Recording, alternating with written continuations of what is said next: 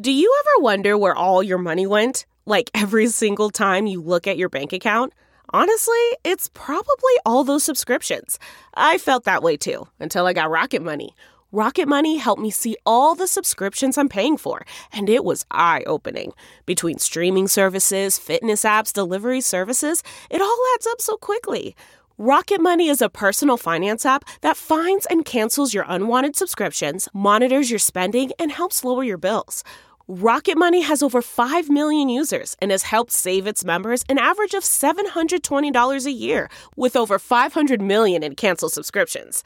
Stop wasting money on things you don't use. Cancel your unwanted subscriptions by going to rocketmoney.com slash Wondery. That's rocketmoney.com slash Wondery. rocketmoney.com slash Wondery.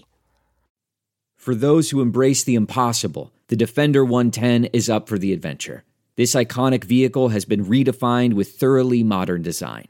Featuring a reimagined exterior with compelling proportions and precise detailing, and an interior built with robust materials and integrity, the Defender 110 lets you go further and do more. Its durability has been tested to the extreme, while the cargo capacity means more room for your gear. Ready for a wide range of adventures, the Defender family features the two door Defender 90, the Defender 110, and the Defender 130, which seats up to eight. Learn more at LandRoverUSA.com forward slash Defender.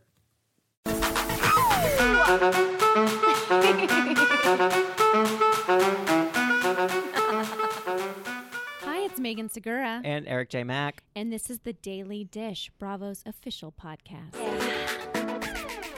So, if you guys haven't already, go back and listen to the latest episode we released. It's a bonus episode all about Scary Island. It was super fun. Yes, we revisited that iconic Real Housewives of New York City season three trip with Danny Pellegrino. He's so hilarious.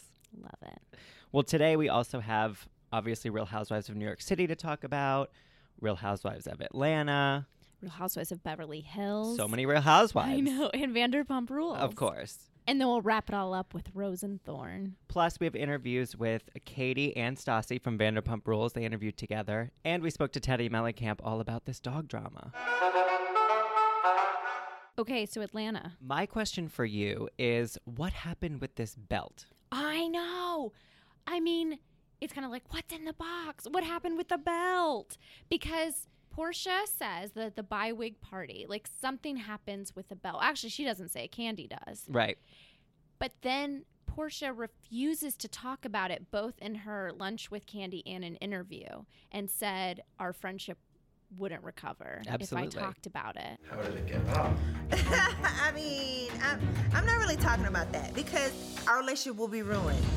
I mean, there definitely had to have been some kind of interaction that obviously did not go well. And from what we did see and hear, we know that like Porsha wanted to get out of the room, like she wanted to take her mic off. She was a little nervous. Like there was so much activity from what we did see. So there must have been something else that happened. But I do respect Porsha for being like, I'm not going to talk about that because that just goes to show that like regardless of what happened with her and NeNe, like she still respects her as a friend and doesn't want to put anything else out there that might affect their relationship. So I I appreciate that, but like I want to know. I don't appreciate it. I don't respect it. she should tell us what happened, especially if she was a victim in whatever happened. Wouldn't she want to?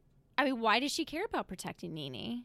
I don't know. I mean, I think it is, you know, they've come a long way and they've had their issues in the past, so I feel like you know, she's pregnant, she's going to be a mom. Like, there's all of these things that maybe she's kind of taking the high road and being like, I'm not going to, you know, bring up something that's going to affect our relationship. And plus, like, just from what we saw with the way NeNe behaved, like, she was just in a really rough place. Everything with Greg, everything that happened at that dinner. So I think she was just sort of like, I'm not going to continue this story any further from here. Andrew, who we work with, went to the Real Housewives of Atlanta reunion recently. That's right. And he was giving some details about what happened. And it just sounds like NeNe's still in a place. Yeah. Well, we saw a little bit of that. I think there was the preview for next week's episode. First of all, we didn't have any NeNe in this episode, which I think goes to kind of show that she probably really was affected by everything that went down that night and maybe needed to like take some time away from the rest of the girls.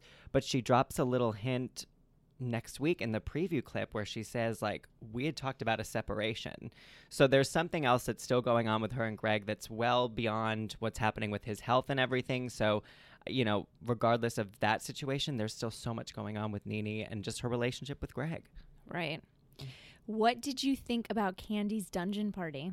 Well, I'll tell you what I think. I think we should go because Kandi just announced that she's taking the show on the road and she's hitting like 12 cities across the country starting like in May.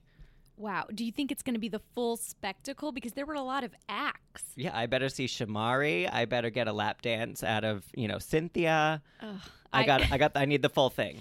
I don't know. I was kind of with Marlo, like that face she made when Kandi's like, "Tell me how wet you are." Yeah. Oh yeah. Her tongue was out. Her eyes were like wide. It's definitely like a very gifable moment. Like that's going to live on, I think, through gifts for the rest of our lives.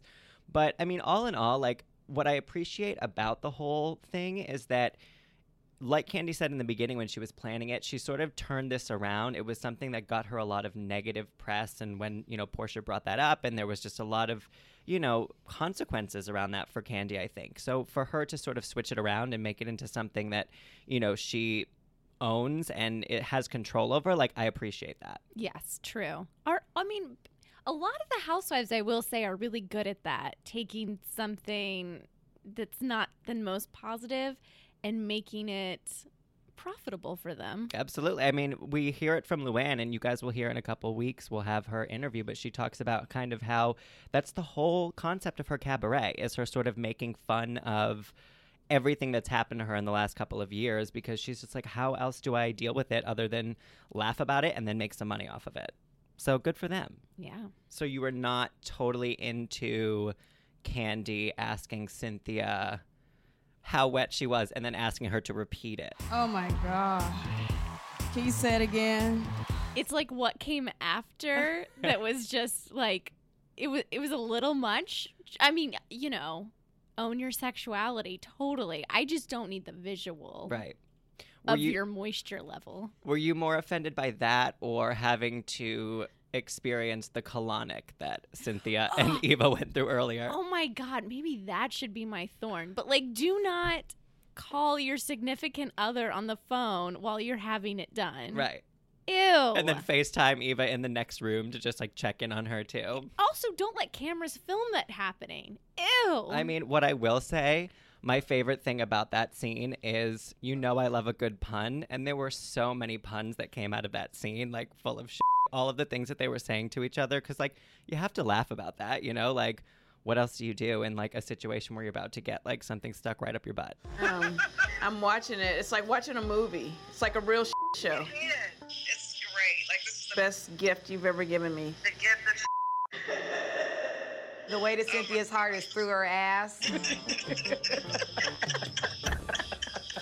Okay, Vanderpump Rules. Yes, I wanted to talk to you about it because I feel like you had a lot of opinions about Katie specifically. Definitely.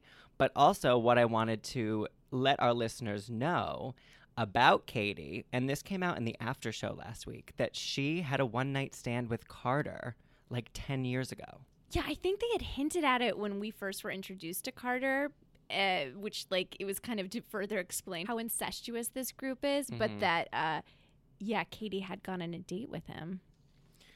Well, she had done more than go on a date with him, okay? and we learned that pretty quickly. And it's really funny to watch Lisa react to it too, because she's just like, oh God, like before after Tom, like what happened, you know? And Katie's like, no, no, no, no, it's totally fine. But yes, going back to like what you kind of initially said, I know Katie's come a really long way, but I feel like with this particular situation, she's being really, really hard on James. Yeah, I don't know. I mean, in the SUR alleyway when Sandoval and Katie are really going at it. I mean, I I kind of understood her point of view just in that this isn't the first time he's said something negative about me or anyone else. And later in the episode, in interview, he calls Schwartz a weasel and Katie fatty. They can both go themselves. You fatty and you weasel. Here's the thing about James. He starts to make progress, and then all of a sudden he just goes all the way back. Like we saw it at the end of the episode too, when he goes and like Tom and Tom are like, "Sorry, you can't come anymore," and he starts to go into that rage again, you know, and even Lisa's like, calm down. So, like, the second you see James making a little bit of progress, I feel like it all just, you know, he lets that anger get uh, in control of him again. Yeah. I mean, honestly, I was so proud of Schwartz in this episode because he says to Sandoval at some point, I don't get to tell Katie how to feel about things. And I've learned that. And I was like, okay. Yeah. Yes. But I understand Sandoval wants everyone to be friends. I feel like I relate to someone like Sandoval too, and I feel like we also see it a little bit in this most uh, most recent episode of RHONY with Sonja kind of being in the middle of everything. Like, I understand Sandoval; like he does want everyone to sort of get along. He feels bad for James. He sees that James is working towards it, but it does come down, especially for his best friend Schwartz, like you know, you have to have your significant others back at the end of the day. And like that was going to be my question to you. Like, do you think that you are just always obligated to be behind your significant other, or th- is there some situations where it's like it's wrong? I definitely think publicly, yes, you have to have their back, and if if there's something happening with someone else, maybe behind closed doors when it's just the two of you, you can say, I don't know that I agree with you on this, but yeah, don't you think you have to? That's a really good point. I think that is probably what I was sort of thinking. Like, I feel like in the situation, I would come to like Danny's defense without question, but then I'd get home and I'd be like, I can't believe you put me in that situation. You know, like then it would be like, okay, well, now that it's just the two of us, I can tell you how I really feel. But like when we're in front of other people, I got you. I mean, I love this group and I can't relate in any way because they do fight and love each other like family. But if Aaron's friend ever talked to me the way Sandoval was talking to Katie, I don't know. I'd be cool with them being friends yeah, still. Yeah, but the thing is too, I feel like Sandoval was in a weird position, and of course he he probably shouldn't have reacted that way to Katie. But I think technically, if you go back and look at the footage, like yes, Sandoval brings up that they're going on this trip, but Schwartz is the one to be like, "You should come." No, so, totally. Like it's a little bit like, okay, well, and I, you know, Sandoval then doesn't want to probably throw Schwartz under the bus to James and be like, well, I know Schwartz said it, but like you can't actually come, but I still want, you know, like I understand that dynamic, but it was a little bit like I kind of felt bad. That's why it was nice to see Ariana's protective side come out, where she's like, "Oh, Schwartz, everyone loves Schwartz, and Sandoval gets all the bad, you know, rap." But yeah. Oh yeah. She comes outside and you think she's like not gonna say anything or like come for anybody, and then all of a sudden she's like, you know what? I actually have a bone to pick with you, and I was like, oh, here we go. Like here we go, Ariana. I have a slight bone to pick with you. Oh no. I'm honestly really sick of watching my boyfriend be the mouthpiece. How is he the mouthpiece? Tom's always the one who looks like an asshole when I know what you guys say behind closed doors.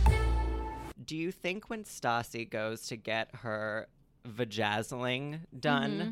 do you think there was a male cameraman in that room or a female camera person? Oh, good point. You know, like I was like, who is standing behind there right now? Just like straight in, like that shot was like straight into her vagina. right? And like you just have to trust that there's gonna be blurs put in all the right spots. Right, right. And there were, there were. There was we saw a little bit of the jewels, maybe. You know, we got a little bit of like, oh, oh, that's close, Stassi, but we were safe. Yeah. Can you imagine, by the way, if you took off someone's pants and it was like, I am curious about that. Is that a more common thing than I think? I feel like it was a thing years ago. That feels like a very 2001 type of thing. Right. Low rise jeans, right. vajazzling. I mean, that was the time for it. But, you know, whatever. If Stassi wants to do it, all the power to her. Maybe Beau likes it. yeah, little treat for the eyes. Megan, I know you get annoyed every morning when I text you asking what I should wear to work, but yeah, I do. Well, that's just because I you always look so stylish and I like when we coordinate. Oh, stop. I mean, I am pretty stylish, but sometimes I want to be comfortable too. And the good news is that with Betabrand, comfy and work appropriate go hand in hand. Betabrand's dress pant yoga pants feature comfortable styles that are appropriate for the office. They have options for all sizes, shapes, and tastes, including skinny, boot cut, cropped, and more. So you can go with a variety of options in your closet. Hey, and they also have pockets, which is a plus. So I chose the skinny, and I couldn't believe how comfortable they were. Compared to other jeans, which are tight and restricting, these are perfect for, I don't know, long hours on a plane ride. Betabrand's dress pant yoga pants make your days more stylish and your mornings a lot easier. Daily Dish listeners can go to betabrand.com slash dish to get 20% off a pair. That's B-E-T-A-B-R-A-N-D dot com slash dish to get 20% off your dress pant yoga pants. All right, so let's talk about the Real Housewives of Beverly Hills. The plot thickens once again with the doggy drama. Yes, we are not out of Puppygate yet. So I wanted to ask you about why John Sessa Mhm. is not being held a little bit more accountable. Because I think last week we talked about like why is everyone trusting the word of John Blizzard, and in this episode, given what comes out with the text messages and everything, I think we're seeing a little bit more of like there's still another kind of middleman in between this message getting carried along to Teddi, and I think it's a little bit Sessa. Right. And just for everyone's clarification, Sessa is the one who is Lisa's partner in Vanderpump Dogs. John Blizzard is the younger, works for Vanderpump Dogs. Yes, Sessa is quite muscular. Pouty lips. Yes, pouty lips, like looking very like Beverly Hills bro. All right, calm down. Oh. but uh, they do say, you know, like at, at one point they talk about how, you know, Lisa says you can tell anyone about it. And John, I think Sessa specifically perhaps was the one to give Blizzard the direction to tell Teddi. Well, right. And I think, hasn't it been sort of said that even Ken told Sessa, drop it? This is like you're talking about PK, my friend, Mhm. and Sessa was too angry to let it go. But again, this is all through word of mouth. Like we didn't see what actually happened. Right. And that's the frustrating part. Right. What do you think about Teddi's part in all of this? I feel like of everyone on the show right now, Erika's sort of reaction is very much like mine, where she's my favorite moment of the episode was when she had the the bubbly in her hand. She's like, "Tell me about it, Teddi. Yeah. What's the tea? What'd you do?" What'd you do? We should get the truth. What'd you do? What'd you say? What were you almost gonna do? It's so good because it's true, and and she kind of brings up, and it they flash back to the reunion where you know Erika's kind of like, "I don't think you're as innocent as you pretend to be," and this was sort of proof that she isn't, and you know she does come across as very sincere and genuine and someone who wouldn't really get in the mix the way that she sort of has. But she kind of admits it to Erika in the weird chapel that she has in her house that she's like I got caught up in it and I I'm you know I it just happened. And I I feel like I can understand that. How can you not at a certain point get caught up in it? Yeah. I totally agree with you about Erica though, because it was like to Teddi, she's like, I totally understand. I get it. It's good you're coming out. But then in interview, she's like, I told all of you. Right. Yeah, it's true. I mean, you know, Teddi is a real housewife, so she's got to bring it. She's got to bring it, and she definitely, definitely has. Well, on a positive note, though, this was the first time that Teddi has ever been to Erika's house. So it's kind of furthering along their friendship and Mhm. seeing how that they've been able to put everything that's happened between the two of them in the past. And I do still appreciate that they're able to sort of nurture this friendship and that Teddi even feels comfortable kind of going to Erika in this situation. I also have to say, I very much appreciate Erika's very low brow taste this season. Like, I have a Budweiser. she ordered a Budweiser in this episode. And, like, in the very first episode of this season, she got like a Coors Light or something. I don't think it was a Coors. It was like a Heineken, maybe. but a Budweiser is like, that's crazy. Do you think that she's like she knows what she's doing? Do you think that she maybe has gotten pushback from fans about being too unrelatable and now she's like, "Hey, I'm one of you." I feel like she was at one time channeling the bitchy gaze, and now she's channeling the like, "Ah, whatever, I'll drink a Budweiser kind of gaze, you know, like who are just a little bit more, not as high maintenance. It was uh, it just reminds me that I think it was like season two of Real Housewives of New York, Kelly Bensimon would always be like, I drink beer, I drive a Ford, I drink beer, I drive a Ford. And Bethany was like, just because you drink beer and drive a Ford doesn't mean you don't live in like a $10 million apartment. Right, which is exactly Erika's Yeah. situation. I mean, her house is enormous. She has acres of land, as she points out to Teddi in this episode. Another question that I think we all still a little bit have, and you know I love Denise Richards, but what is it that her man does? It's not the most traditional Of wo- careers. yeah. And then this whole like obsession he has with these numbers. So numerology, if you add it all up, it's infinity, eight. Add what up? That's just September 8th. September is the ninth month, Yeah. right? So eight plus nine is what? 17, right? Right? One plus seven is That was eight. eight. So is that a, a good luck number? What do you think? Infinity, baby. Were you Right. following what he was saying at all? Yeah, because I never understood.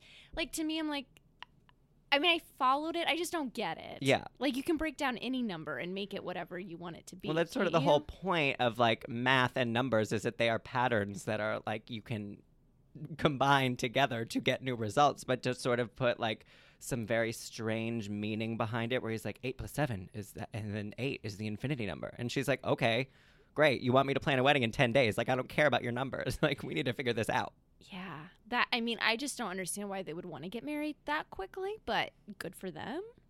It definitely makes sense though, because I do feel like when we heard about her wedding, it felt like very sudden. Like I was like, oh, Denise Richards is joining the housewives. Oh, Denise Richards is getting married. Like it all did seem very sudden for I think us as like consumers and viewers at the time.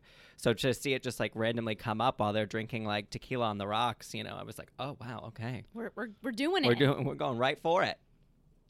I did also appreciate in this episode uh, Kyle and the whole bringing Sophia to school and like going through that whole experience because we saw that you know uh, this season also with Cynthia going through that with Noelle. Both of them actually going to school in DC as well. Hmm. Yeah, I wonder if they hang out. Maybe it's a spinoff.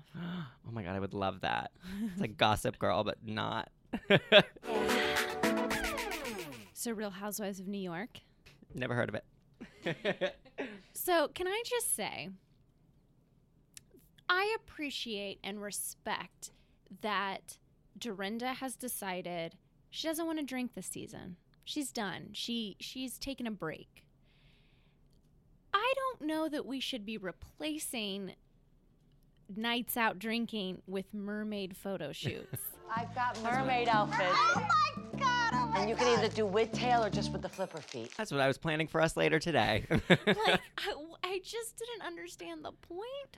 Well, you know, it seems very random because I think, to your point, it's like, what do you do as adults that want to hang out with other adults that doesn't involve food or alcohol? Right. Like, what else do you do with each other? Megan's like, well, I can think of anything. but you know what I mean? Like, I think about that sometimes with my friends. Like, it's very much a part of our everyday lives of being like, when you haven't seen a friend of yours in a while, you're like, let's get drinks. You know, it's never like, let's go play mini golf, but maybe it should be. Yeah, I mean, I'm fine with an activity. And you know, housewives love like a random activity. Mhm. But just to dress up like mermaids for a photo? I, I don't know. I thought they all looked fabulous, at least. I mean, everyone's looking extremely snatched this season. no, no. Cool. I mean, given all that Dorinda's been doing lately to focus on her health and she has been exercising a lot more, I mean, she looked fantastic when she put that mermaid suit on. Maybe that was the point, right? Like Dorinda wants people to know, hey, I look freaking good right now. So let me come up with a sort of reason we all need to get undressed. That's true. That's very true. That might be why she did it. I'm on to you, Dorinda. Uh, one of the craziest things I think that came out in this episode um, was when Barbara and Bethany, they're all kind of recapping the intervention with Luann, and they kind of are talking to her about, you know, we saw you spiraling, you were looking for all this money, like all of this crazy stuff was happening. And Barbara says in her interview that she actually was able to get power of attorney to stop Luann from making some of these like really radical decisions. right. Okay. So that means that Luann had to sign it over? I don't exactly know how power of attorney works, but it must you must have to provide some level of evidence of being like this person can't be in control of their own finances or what have you. But like, there definitely had to be some crazy steps that she took to really make sure that Luann didn't do anything completely rash. Insane. I know. I mean, great. Uh, what a responsibility for Barbara to take on.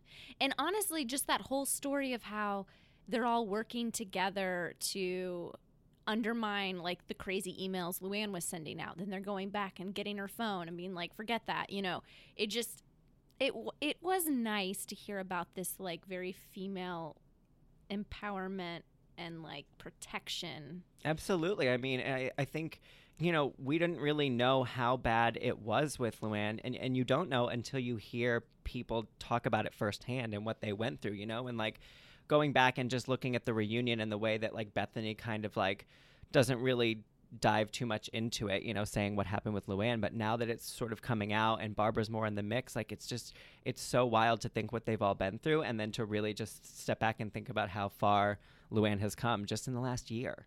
Right. Like I mentioned earlier, too, I wanted to talk a little bit about Sonja kind of being right in the middle of this situation and kind of not really knowing where her alliance is and, and trying to kind of be very diplomatic and like, I don't want to get in the middle. Like, it has to be a really tough position to be in. What are you doing? How come you're not staying with me? I'm so surprised you're out in the Hamptons. You're staying with Ramona? Well, you know, I usually stay one summer with you, one summer with Ramona, and I guess this is my What's the one matter? summer with Ramona. You're a traitor. Traitor. You're a freaking traitor. Here I am again, back in the middle of Luann and Ramona. Feels so comfy. And I feel like that's happened with me a lot in the past. Like, I generally get along with a lot of people and I have a lot of friends, but that also means not all of those friends were, are always getting along with each other or even like each other to begin with. So I have felt like being that middle person who just wants everyone to get along and everyone to just like come to the clam bake like let's have a good time like let's go out to dinner it's the hamptons you know it's it's really tough to be in that situation and i think Sonja kind of probably feels really torn like whose side is she supposed to be on Right. What do you think about the fact that Dorinda wouldn't apologize to Luann? I think it's a little bit like, you know, I asked Dorinda about that. And so you guys will hear that interview at some point soon, too. And she kind of didn't really have an answer for it. And I think it becomes one of those things where maybe you're just too stubborn and you just have too much pride. And if you really don't think that you've done something wrong and you can't get that pride out of your way, like, I think that's what help, help like keeps holding Dorinda back. And I feel like we've seen it on a lot of other situations with other housewives where, like, sometimes they just apologize just to move forward. And sometimes that's what you need to do. But it seems like Dorinda is a little too stubborn about it. But then she sends that text message. Oh, I got a text from Dorinda. You did not. what does it say? When you haven't forgiven those who've hurt you, you turn your back against your future. When you do forgive, you start walking forward. Tyler Perry. I mean, you got sending you quotes from You gotta Tyler be Perry? kidding me. I mean, it's beyond. It- a quote from Tyler Perry. How deep. Do you think someone like Tyler Perry gets a bunch of like ding, ding, ding on like the premiere day of Real Housewives of New York and is like, what? What's happening? Like, a housewife just used your quote I'm sure someone alerted him to that as fact. a shady non apology. right. I mean, it's so funny because I feel like everyone started ripping on like Tyler Perry. Like, why not Gandhi? Like, why not all these other people? And to Dorinda's defense, you know, sometimes I think you don't have the words to say what you're trying to say, so you have to resort to using like a quote or somebody else's words. That being said, Do we feel like there are many other options she could have gone with. Right. We don't we don't need the wise words of Madea necessarily. And that's my question too. Like, in what context did Tyler Perry say that? Like, was it a Madea movie or was it like an interview like with Oprah? Like, I don't know where that came from, but it seems a little random. Like, what did she search for on Google? Like, Right. quotes about forgiveness, and like that was the first that came up. And it was shady because it was like you're holding your life back if you're not gonna forgive me. Right. Basically. Right. And it was a little bit like again Dorinda being stubborn and just not being the one to own up to it or just, you know, apologize. Like at that point, given what Luann had been through, like I do feel like Dorinda should have just at that point been like, you know what, you're right. I'm sorry. Let's move on. But instead, she used Tyler Perry. And now she's missing out on the clam bake. and now she's missing out on the clam bake, which I also noticed in this episode there was a lot of neon. I don't know if you noticed that, but like Dorinda was wearing like a neon tracksuit. Ramona put on those, Those crazy shoes, heels. Yeah. Woo. Whew. That was too much. That was a lot. That was a little bit too very much. Very Miami. Yes, absolutely. And then she turned on those crazy eyes when she showed up to the clam bake. Just like saw Luann from across the room. Megan and I just did the crazy eyes to each other just in case anyone wasn't sure what was going on. The other thing I actually do appreciate about this episode, and I guess Ramona in particular, I kind of like the idea of setting a timer when you're at a party that you don't really want to be at. And you have like a 30 minute warning and then like an hour warning of just being like, okay, you know what? Let me check in. Because I feel like this must happen to you too. Like you go out somewhere and you're like, I'm only going to stay for an hour. And you check your watch and all of a sudden two hours has passed and you're like, I was going to leave at 10. Now it's 10. But you know, like, right? No, totally. But can I say, I think it's a little rude for them to be showing up to a party saying they're going to stay at max an hour. Right. It's a party where you're eating food. An hour is what? It's not enough time It's to like enough time. socialize, to have something to eat, to like catch up with the people that you're supposed to catch up with. Yeah. It was also like I've heard very different information on how many people were at this clam bake. But to me, it looked like it was about 24 gay men and then the Real Housewives of New York and Barbara. Like, it didn't look like a, a, like a huge party, but it looked like the gays, the Hampton gays, were out in full force. Yeah, probably there to see the Real Housewives. Absolutely. Sonja goes right over to a group of them as soon as she gets there. She's like, hey, guys. Those are her people. We are her people. Say hello to a new era of mental health care. Cerebral is here to help you achieve your mental wellness goals with professional therapy and medication management support 100% online. You'll experience the all new Cerebral Way, an innovative approach to mental wellness designed around you. You'll get a personalized treatment plan from a therapist, prescriber, or both in a safe and judgment free space. Your Cerebral therapist or prescriber will outline a customized plan with clear milestones along the way so you can get to feeling your best. With Cerebral, you're not alone in your mental health journey. We're here to empower you to live a fulfilling life. So take that first step towards a brighter future and sign up today at cerebral.com slash podcast and use code WONDERY to get 15% off your first month.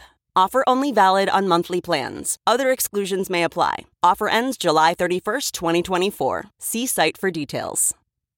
Angie has made it easier than ever to connect with skilled professionals to get all your home projects done well. Whether it's routine maintenance, and emergency repair, or a dream project, Angie lets you browse homeowner reviews, compare quotes from multiple local pros, and even book a service instantly. So the next time you have a home project, just Angie that and start getting the most out of your home. Download the free Angie mobile app today or visit Angie.com. That's A N G I.com. So, not to toot my own horn, but people are always saying, You smell amazing. What are you wearing? So, I'm lucky because thanks to Scentbird, I've been able to mix and match a ton of designer fragrances. Scentbird is a luxury fragrance subscription service for perfumes and colognes. It's a way for you to discover new fragrances without buying an entire bottle. There are more than 450 designer brands for you to choose from Prada, Tom Ford, Versace, Cartier.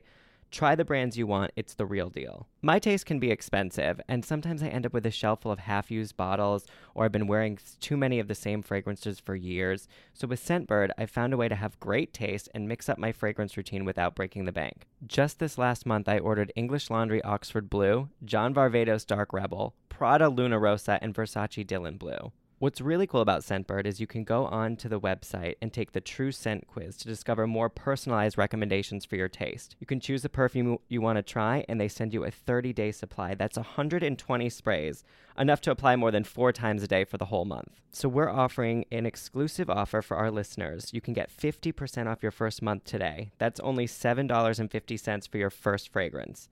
Go to scentbird.com slash dish and use my code DISH for 50% off your first month. Again, that's scentbird.com, S C E N T bird.com slash dish, and try your first perfume or cologne for just $7.50. Sign on and smell amazing. So I got to talk to Katie Maloney Schwartz and Stassi Schroeder about what's happening this season on Vanderpump Rules and got them to talk about Kristen and Carter. I feel like they did not hold back. And about that explosive argument between Katie and Sandoval. All right, everyone, we are here with a couple of the witches from WeHo. We have Stassi Schroeder, Katie Maloney Schwartz. Hello and welcome. Yes. What's up, witches? And in black. oh yeah. Oh. I thought I looked like a What cowboy happened to today, your but dress? Did you change? I had three outfit changes. Oh my god, you bought this. Yeah, I, I did. saw that. But I realized I already got lipstick on it, and I had to hide it in the thing. but like I, re- I thought I looked like a cowboy today, and now when I put my jacket on, I look like George Washington. You had on a dress. She had a dress on this morning. Oh. Anyways. Are the boyfriends with you? Well, husband. No. No. We're solo this trip. Nice. Mm-hmm. It's been real exciting. Yeah, not, at all. At all. For real. Um, so without the Kristen element, it's not a repeat of Solvang. No. Definitely. Definitely not Yeah. a repeat of Solvang. You Yeah. guys have to explain it to me. The whole We don't even know. We don't know. We, We don't need know why an Kristen expert. freaks out. We have no idea. You could help us more than we could help you. Mm-hmm. right because this trip was not across the country. No, But it, but wasn't- it looked like a place she'd been. Uh, that was, you know. We thought it was Copenhagen International. PTSD. Yeah. Mm, You that's know. a good theory. So I just, I really, I don't know. Well, I because you two are here together, I really wanted to talk about this whole Carter situation. Great. I think Awesome. a She'll be thrilled. about this. I think it's hard for a lot of us watching the show to reconcile the Carter you guys describe and the one that we see on the show. Totally. You have I've that seen that as well. Kristen. Yeah. Too soon? Okay. because he seems very even tempered and like love you babe we're gonna get through this Um, I don't know what to say. I really don't. I, I honestly, I'm going to start off with this. Everything that we know about Carter is from Kristen calling us or texting us every single day of our lives. Yeah. Every single day. Like not Mhm. one that goes there's like not one that goes by. So this has been years of us getting these calls. Which and is us, Which is totally fine for a while.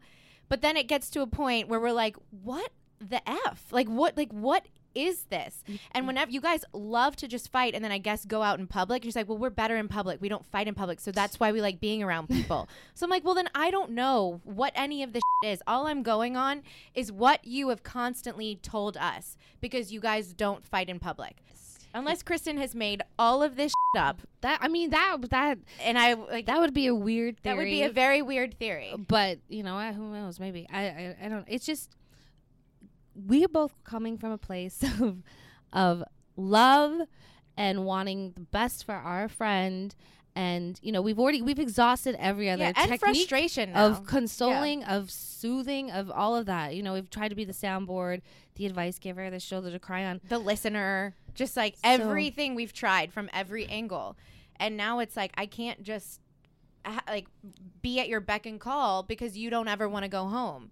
Like I can't then sacrifice like my alone time and my time in my life to just constantly like be there when you don't do anything about your situation. And so we're frustrated and then it comes bubbling up and we just or I at least explode because I'm like ah this is insane. And now you're Yeah. pretending like everything is okay after 24 hours. Like it's I can't even explain it on this podcast. I know. Well, it's like really annoying. It's frustrating. But Carter then and we see in tonight's episode is like you guys are the problem. Yeah. well, that was hysterical. Adorbs. So we're the reason that her and her boyfriend fight. If I Yeah. ever went to my friends and was like, you know what, me and Beau have been fighting a lot lately, and it's because of you guys. How does that make any sense? it doesn't Like it was the most preposterous, weird thing I've ever heard in my entire life. Okay, okay, let's just say in some crazy ass world that that is a possibility, then don't come to us anymore. Then like, what do you mean? Okay, well then the last two and a half years, like you shouldn't have been coming to us. Like I don't. Watch What Happens Live is gonna suck. let's just say it let's just yeah um let's just say it, it everything of like kristen carter it feels just familiar. Like we've been here before with Kristen. We've all been here before with Kristen when she dated Sandoval. And you know, that relationship went on for like an extra like 2 years than it should and it ultimately like destroyed our friendship because we got to this same point where we couldn't take it anymore and we wanted, you know, we wanted better for her. We wanted her to be happy. That's a choice that you make every day to be happy. You have to work at it, and if you're not, then change it. And she wasn't. She wasn't. And then, you know, it just it, it- we didn't talk then for a year and a half. And so, in effort for us to to avoid that from happening again, we've tried to like use this tough love and like kind of like paint the picture that she's been painting for us all along, and uh, that didn't go so well. And then she went home to Carter and basically made it sound like we just like talked a bunch of shit about Carter when it was only stuff that we knew because of her. I would not have known that stuff if she hadn't told me. So- Yeah. And it's not good. well, I think just going off of the history we've seen on the show, if they break up, it won't be it won't be swift. It'll be a slow burn breakup. This My- has been a slow burn. It's been. I thought maybe they were gonna break up a year and a half ago. This has now been like. Yeah. This is this is all. We're in the slow. We slow burn. tired. We're in it. All right. We are We're tired. well, changing topics to something not more positive. Um, in the midseason super tease, we see Sandoval really laying in on you. Mm-hmm. And I, he was in here last week, and I was like, "What? What's the story behind that?" And he's like, "You know, we film a lot, so I don't always remember." Oh, honey. Okay. So do you remember? I remember very well. Yeah. I mean, I get okay. Sandoval has underdogitis, so basically anyone that's you know on the outs, not friends with everyone for whatever reason, very good reasons often, he loves to like really befriend them, and like, but like, him and James like aren't like that tight of friends, honestly. But anyways, uh, he just like really went for me and wanted, you know, to blame me for everything and not hold James accountable, which is the main point of everything I was trying to make this summer when it came to James is that no one has held him accountable. We've seen him mess up, do really, really shitty things to a lot of people, apologize, laugh that he got away with it, and then do it all again. So we're gonna keep this cycle going, or is someone gonna stand up and say enough is enough? So that's what I'm doing. I got a lot of backlash for that, and also from my friends that I, you know, like Sandoval that I didn't expect because he's not only best friends with my husband, but you know, business partners. Yeah. And so I thought that was a really bold choice of him to do that, and then to label me in such a way that is not accurate. I'm not going and attacking innocent people. I'm not. I, I'm not provoking James. I'm just putting my foot down and not tolerating this anymore because no one else is. So, um, I just I was hurt by that because I had talked to him and I told him like I know you're friends with James. If that's your choice, good, great, have fun. But I'm not. You know, I'm gonna separate that. I'm gonna. I want. You know, I, I still want to maintain and protect my friendship with you because I do value that. And so, he wasn't really honoring that the same way and so that was that was hard for me especially you know i didn't and i didn't want tom to be put in the middle of that either Hmm. so Well, one thing that was insanely positive about tonight's episode is the conversation with Beau's mom. Yeah. Yeah. Literally cried watching it. Watching So did I. Beau So did I. I know, so did I. Oh, like seeing the look in Beau's eyes when he's finally listening to that conversation. I know. I just want to just bang him right now. just like ah, I know. Did he call you right after that? No, he didn't because this is his first time doing like interviews. I mean, this is his first time doing everything. Yeah. Yeah. And so he, he like just comes back like really stressed. He's like, "My mouth is dry. I don't think I was funny. They didn't laugh at anything I said." And I'm like, "I'm sure you're fine." so he's not like, "I also listened to the the tape of you talking." He didn't. No, he That's didn't tell nice me about that. Then. Yeah. Do you think you would want to get uh, engaged on camera? I think that that's what my life is now. I think we've given up so many of our our precious moments that like and these are all my best friends that like that is what it is. Like we've now committed to like sharing all of our moments and I think it's just as special to be able to share that with everyone now than if I were to like have that privately. i think yeah i think also it's almost like you feel like you owe it to our audience I know, I am- I- because I do feel that. grow they've seen all of us Yeah. grow and d- go through so much that it'd Yeah. be like robbing them of, I- of something that they've been waiting for I do feel that responsibility Yeah. Yeah. Totally. Like I, I, feel like when I give birth, I'm gonna have to have the camera right in between my vag, like right there, just like seeing like the first thing before anyone else sees it. Like Wouldn't be the first time you. doing a show for that long, it makes you feel that way. Yeah. Well, Yeah. I think it's good also because, you know, you have been sort of the patron saint of scorned women, you know, to season one. there you go. There you go. It's like the redemption story. And, like, yeah, a lot of people get fed over and it's okay. Yeah. Well, it's worked out for me. It took a really long time and hopefully it mm. continues to work out. You know what I mean? Yeah. But yeah, it's it's been a freaking journey. Mm. it's I mean, it's nice. This has been the first time I've ever been on the show with somebody that I was in a relationship with like this. You Right. know what I mean? And and like had a partner. I've always like from season 1 cuz Jax and I broke up like the first within the first like couple of days of Yeah. filming season 1. And I always looked at everybody else like that were in relationships. I'm like that must be so nice to have a partner, to like have a teammate. And finally like and season sharing all 7 of your, airing all of your dirty laundry. How so- yeah. nice must that be? but it was nice to be able to have a partner in it and to have a partner in it. Yeah. What is life like when you guys aren't filming the show? Like the same. Basically the same. Really? yes. Yeah. I feel like it's more entertaining. all of us still like all hang out and like you know Jax and Brittany still are down the hall from me and Tom and Yeah. you know we all do basically everything together. We travel. We were all just together in Nashville for Kristen's birthday, so it's basically the same stuff that you see. we need new friends. Well, does No she, new friends. That's does. Scheana still hang out when you guys aren't filming too? Yeah. Yeah. Yeah, she is. It's sometimes hard to tell where the friendship is with her, especially this season. I can s- understand that. Yeah, I think. yeah, I, I, mean, she doesn't hang out as much as. But I think we finally figured it out because I think before it was like it was like kind of like all or nothing with her. Like you're either my best friend or we're enemies, and that was really hard because I'm like, no, this doesn't need to be like that because you know she she likes a different kind of friendship than I think a lot of us are capable of. But doesn't mean we still don't want to be friends, and you know, Yeah. I think Scheana's she's in a much better place than she's been, and so it's like we've we're just back to like having like fun and hanging out with no expectations and no you know no rules. Yeah.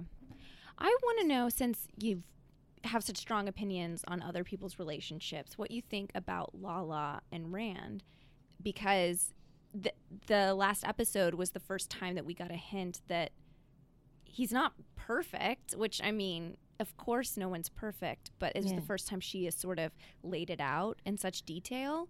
I didn't even know about it then. It I found out at like when I was like in interviews, and they're like, "So let's talk about Randall and Lala breaking up." I'm like, "When the f- did they break up?"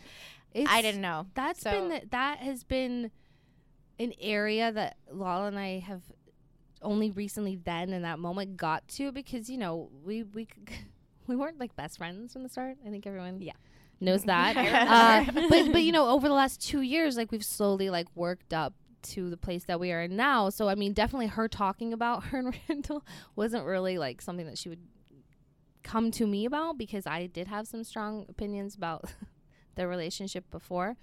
Um, so yeah, hearing that, I, yeah, I, I didn't know what to make of it because I didn't know if I like was supposed to say anything, if she wanted to hear me say anything, or if she just wanted me to listen or not. But I, I it did come as a bit of a surprise. I mean, she doesn't often share intimate details about their relationship. She only says like wonderful, nice things about him. So to find out that there was trouble between them was, you know, like all right, well, this is a real relationship and it has real problems, and you know, she just even though it was short lived, it was a little bit of a it was kind of like a pivotal moment for them. I Mhm. think. Yeah. So it didn't like change your feelings on if they should be together or not. No, I mean I didn't have a you know again because I don't I don't know much about their relationship. That was the first time she'd like spoken to me like that. So I you know in my head I just was like they do their thing you know we'd spent time with them and they seem great together. They're you know it's a lot different than I in my head before had expected it to be. But no, I, I don't I don't know. Yeah, every It- time I'm around them, they just seem like a really great couple. Yeah. So when I hear things like that, I'm like, okay, sure, mm-hmm. Yeah. okay, Yeah. call me later. Yeah. Well, what can you tell us about the rest of the season? We have so much fun. well, we have a lot of fun. I feel like this like this season is different because it's like not one single storyline where it's like you have to pick a side and then fight for that side. It's all very like mashed up and like everyone has their own sh- with just different people that's going on. And I think that's like interesting and different.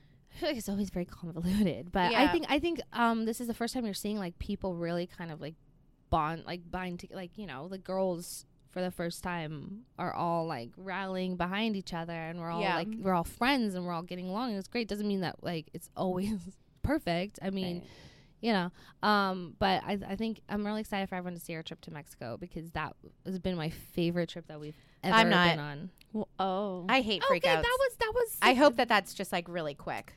I can turn into like a legit Yeah. terrorist late at night, like really bad. That's not like a mystery But it, is it just toward Beau or is it toward everyone? This trip, I think, just towards Beau, right? Yeah. I don't think Mhm. it was mean to anyone else. No, not that I remember. when Stassi So it says it's bedtime, it's bedtime. Yeah, it's the lamest fight ever. It is but really like, lame. it is so lame. But but okay, other than that, th- the trip was awesome. yeah, other than that, the trip was great. Cool. I just feel guilty. I'm still like riding on that guilt. I still feel it. Good. Well, now I can't wait to see it. Thank you guys so much. This Thank was you. great. Thank you. So Teddi Mellencamp Arroyave is obviously at the center of all of this dog drama on The Real Housewives of Beverly Hills. So we talked about that and why it's not the only thing you're going to see this season. So I'm here with Teddi Mellencamp Arroyave. How are you? I'm good. Look at that pronunciation. I practiced. Yeah, I, I figured.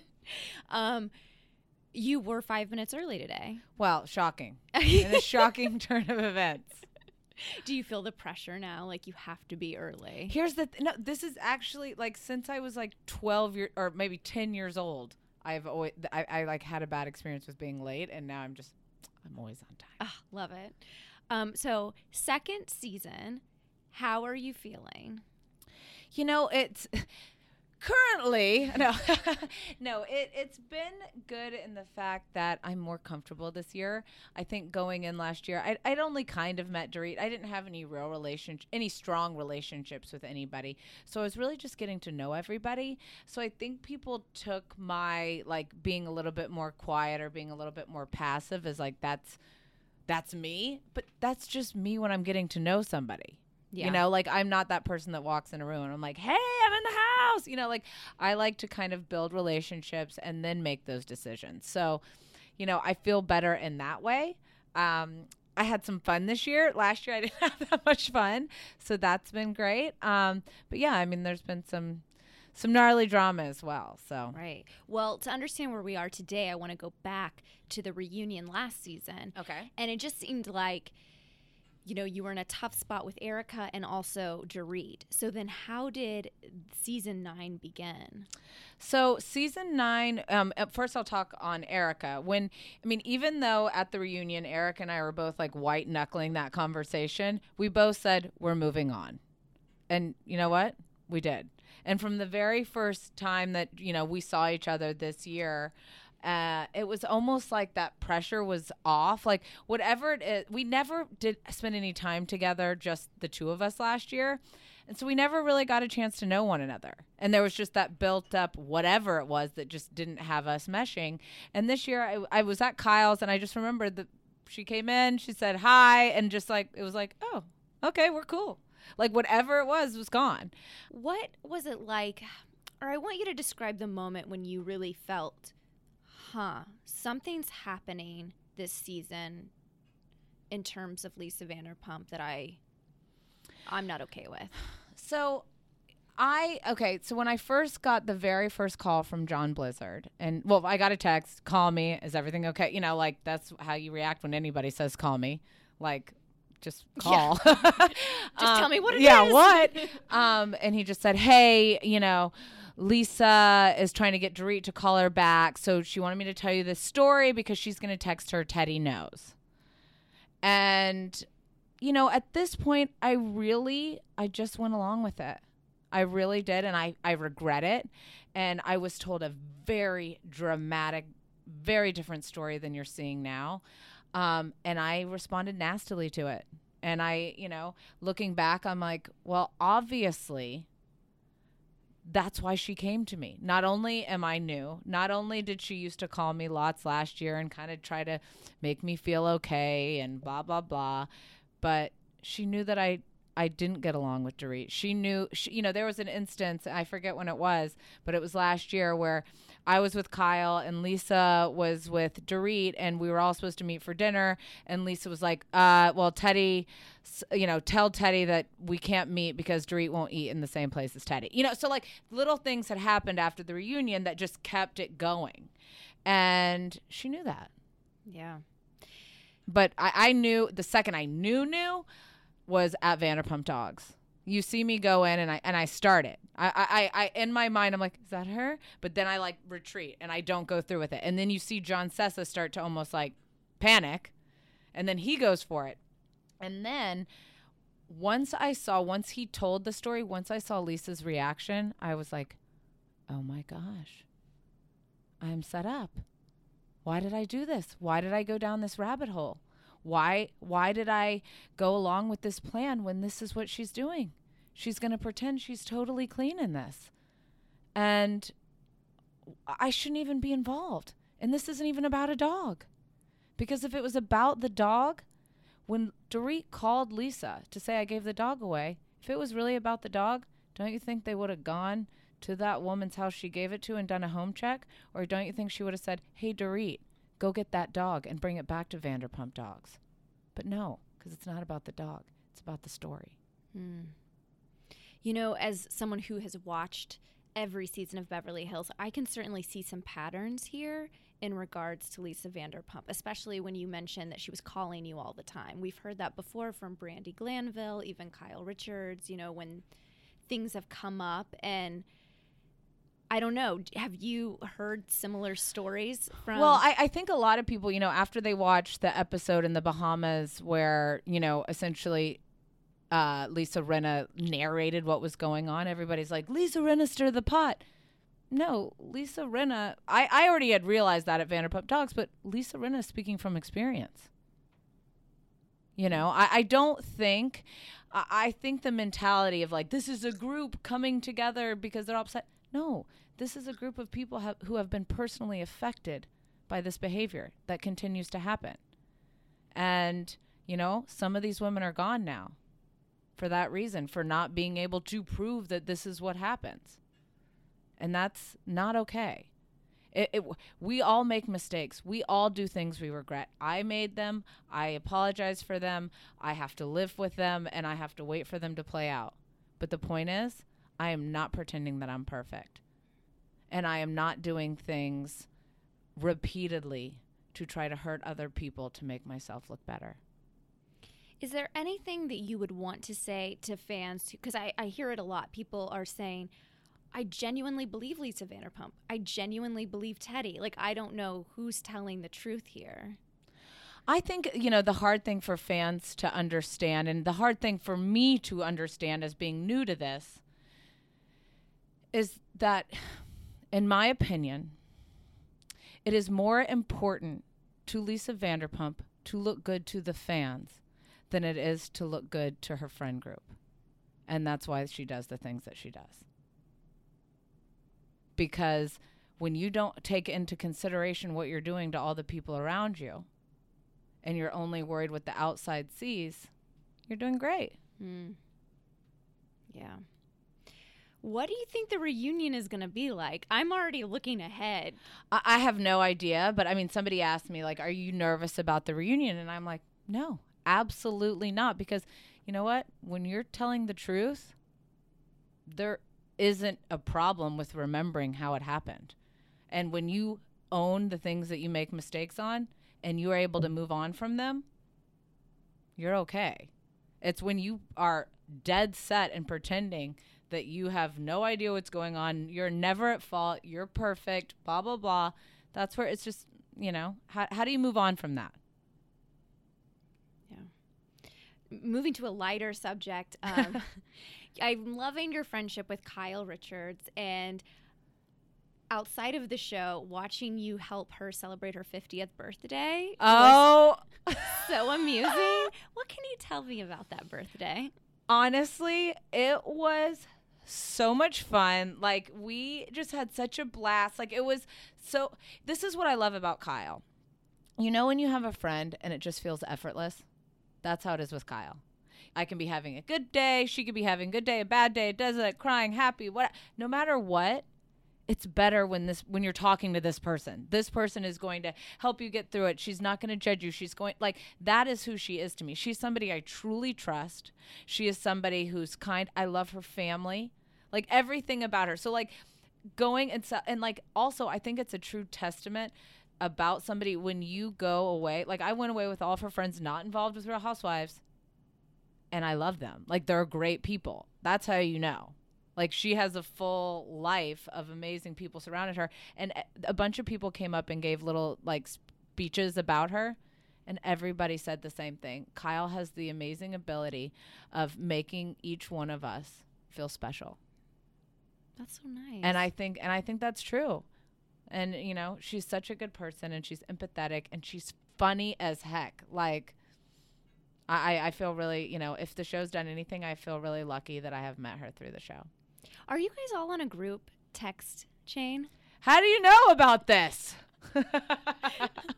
I mean, most of the housewives are, and it just fascinates me because I'm always like, is there a name for the group? There is. I can't give away my secrets. but yes, I'm on I'm on a I'm on a couple group chains. Right, because some don't include some. We I mean, we you know, we've got, like it depends where we are. That's how the groups are labeled. So it's like we have one from Hawaii, which was like Camille's wedding, so it's the people that were there. That we have people from Provence. Like you have to separate by events. Right. Uh, are, do you ever use gifts of yourself to communicate? No, we have not. We're not to that level. No, we do use gifts, but not of ourselves. okay. um, and then I want to know about All In by Teddi Mellencamp. You know, all in, it's it's truly been amazing. Like being able to grow the company but grow it organically and being able to kind of this season you're going to be able to see it too is like I'm going through the the struggles of of growth and what that means for my life for my family for my kids for my husband for the balance. And like I think that it's going to speak to a lot of other you know moms and women and entrepreneurs that are going through the same things. Like, yes, I want to scale, but I want it to be organic. I want it to be authentic. Yes, I want to make money, but I don't want to, you know, make money at the expense of changing what actually works, which is that hands on accountability, which is why, you know, I've really made the decisions that I've made. But truthfully, being able to have a program and being able to have All In, which is like a community of women that really just want the best for one another, is amazing. And it's been, and honestly, having this company has been holding me accountable to my health and fitness goals because I can't go back. Yeah, I wanted to ask because I mean, really, food addiction is just like any other, Yeah. and you know, so ha- do you ever worry about like falling off the wagon? I, well, one, I've now created this to be a lifestyle change, and I now have a, a huge group of people that I have to practice what I preach, and I know that.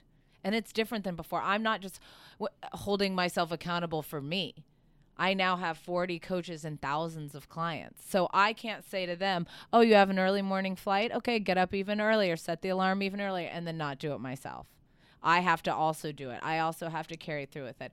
If I'm telling a client "Yeah, I'm no skipping meals, it means the same for me. Like it's it's all of those things. And I think the only confusing part that the show's made for it is people are like, How are you an accountability coach, but you got caught up in puppygate? And I'm like, I am an accountability coach for health and fitness. It has nothing to do with that. But when you are feeling good about yourself, you're able to take accountability for other actions. You're able to take action on things that are going on in your life because you know deep down that you're feeling good and you're doing what's best for you. Yeah. Um, lastly, what can fans expect from the rest of the season? I mean, I- have to say it's going to go away from Puppygate. There is Oh, yes. what? I know. Don't be shocked. That mystery is going to be done soon. Um, but no, I, there is so many different surprises this year. Like just when you're like, oh, everything's great, this is fun. Oh, I've never seen the girls have fun like this, and it's like, wham, something new happens. Like ball drop. Like so many times this year, I was like, "Are you kidding me?" Like, and the and the worst part is, it's real. It's actually happening. Like just, but it, it really is. Like, there's so many twists and turns throughout the rest of this, you know, the rest of the season that, you know, I think it's really going to be fun for fans to watch. Great. Thank you so much. Of This course. is amazing.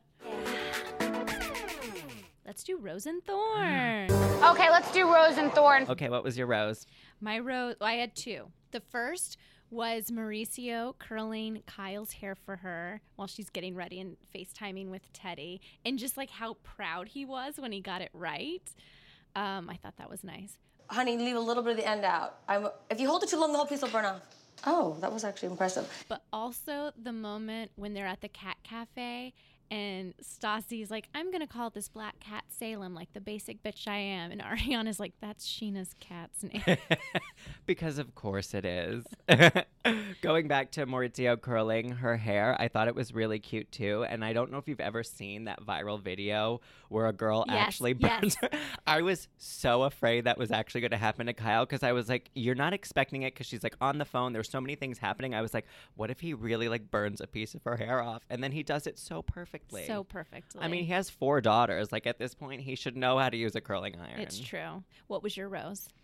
My rose comes from uh, Mexican dynasties, and it's uh, Mari and Fernando Allende waking up at 1.30 p.m., and that is like their standard. Like, I want to reach a point in my life when I stay up until 11 p.m. drinking like champagne, like, probably not with my 27 year old son, because like he should probably be living on his own at that point. But like I love sleeping late. Danny makes fun of me for it all the time. So if I could just be like the Allende's and sleep until 1:30 p.m. every day, the dream. It does sound amazing. All right, what was your thorn? My thorn is from Mexican dynasties, and it's the fact that brothers and sisters should not attend S&M parties together, and that's exactly what Oscar and Paulina did in this episode. And I, it makes me uncomfortable. Well, they okay? also brought their mom too. I mean, it was a family affair. It's just they're clearly very close. And I'm always suspicious of siblings who like each other too much. Yeah. Yeah. I mean, I do think that, especially too, at that, you know, when you're a parent and you're approaching 50 secretly, he won't admit it, but we learned that from Pauline in this episode. You know, like, I don't know, S&M, is that really what your theme should be? I don't know. I don't know about that. All right, what's your thorn? My thorn is from Real Housewives of Atlanta, and it was the wig that Tanya chose to wear to Welcome to the Dungeon. I wasn't really sure what was going on there, and it looked like her real hair was like coming out the bottom. And I was like, is this part of the look? Like, what? I, I don't know what that was, but it just wasn't making me very happy. It was kind of jarring too. I felt like it was in a, you know, everyone was wearing black and sexy, and then you'd pan and you, whoa, what? Right, Yeah. right. It was like a weird color and just like volume wise, it was just too much. And I think even Marlo threw some shade at her at one point, being like, "Get your ugly wig out of here" or something like that. She was throwing a lot of shade. Uh, yeah, it is Marlo. Well, next week we're going to be talking to Dorinda Medley from Real Housewives of New York City. And we also sat down with Lindsay and Danielle from Summer House, and things are getting pretty crazy on that show. So I'm really excited to hear what they have to say. And guys, don't forget Project Runway returns to Bravo tonight. Yes, make sure to tune in at 8, 7 Central. Guys, let's keep the conversation going. We want to talk to you all week long, not just Thursdays. You can find us on Twitter or Instagram at Bravo TV. Don't forget to use the hashtag Bravo Daily Dish. Or reach out to us personally. I'm everywhere at Meg Segura. And I'm Erik J. Mack, E R I K. And if you're on Facebook, join the Daily Dish Facebook group. You can post about what you're watching, your favorite shows, who's your favorite housewife, ask a question, start some drama. There's a lot of good stuff in there, so check it out. You can also learn more about the podcast at bravotv.com. TTYL. Bye. Bye. Looking fine, and I got my girls with me. Uh. With the boys at the table getting tipsy. Miss me, kiss me. Hey, it's Guy Raz here, the host of How I Built This, a podcast that gives you a front row seat to how some of the biggest products were built and the innovators, entrepreneurs, and idealists behind them. Every week, I speak to someone new. Stories like Justin Woolverton's, a lawyer who just wanted a healthy alternative to ice cream, so he created Halo Top in his Cuisinart. Or Todd Graves, who grew his fried chicken restaurant Raising Cane's into one of the most successful fast food chains in the U.S. All of these great conversations can help you learn how to think big take risks, and navigate crises in life and work from people who've done all of that and more. Follow How I Built This on the Wondery app or wherever you get your podcasts. You can listen to How I Built This early and ad-free right now on Wondery Plus. It's all a lighthearted nightmare on our podcast, Morbid. We're your hosts. I'm Alaina Urquhart. And I'm Ash Kelley. And our show is part true crime, part spooky, and part comedy. The stories we cover are well researched. He claimed and confessed to officially killing up to 28 people with a touch of humor. I'd just like Sure. to go ahead and say that if there's no band called Malevolent Deity, That is pretty great. A dash of sarcasm and just garnished a bit with a little bit of cursing. This motherfucker lied. like a liar. Like a liar. And if you're a weirdo like us and love to cozy up to a creepy tale of the paranormal, Or you love to hop in the Wayback Machine and dissect the details of some of history's most notorious crimes. you should tune in to our podcast, Morbid. Follow Morbid on the Wondery app or wherever you get your podcasts. You can listen to episodes early and ad-free by joining Wondery Plus in the Wondery app or on Apple Podcasts.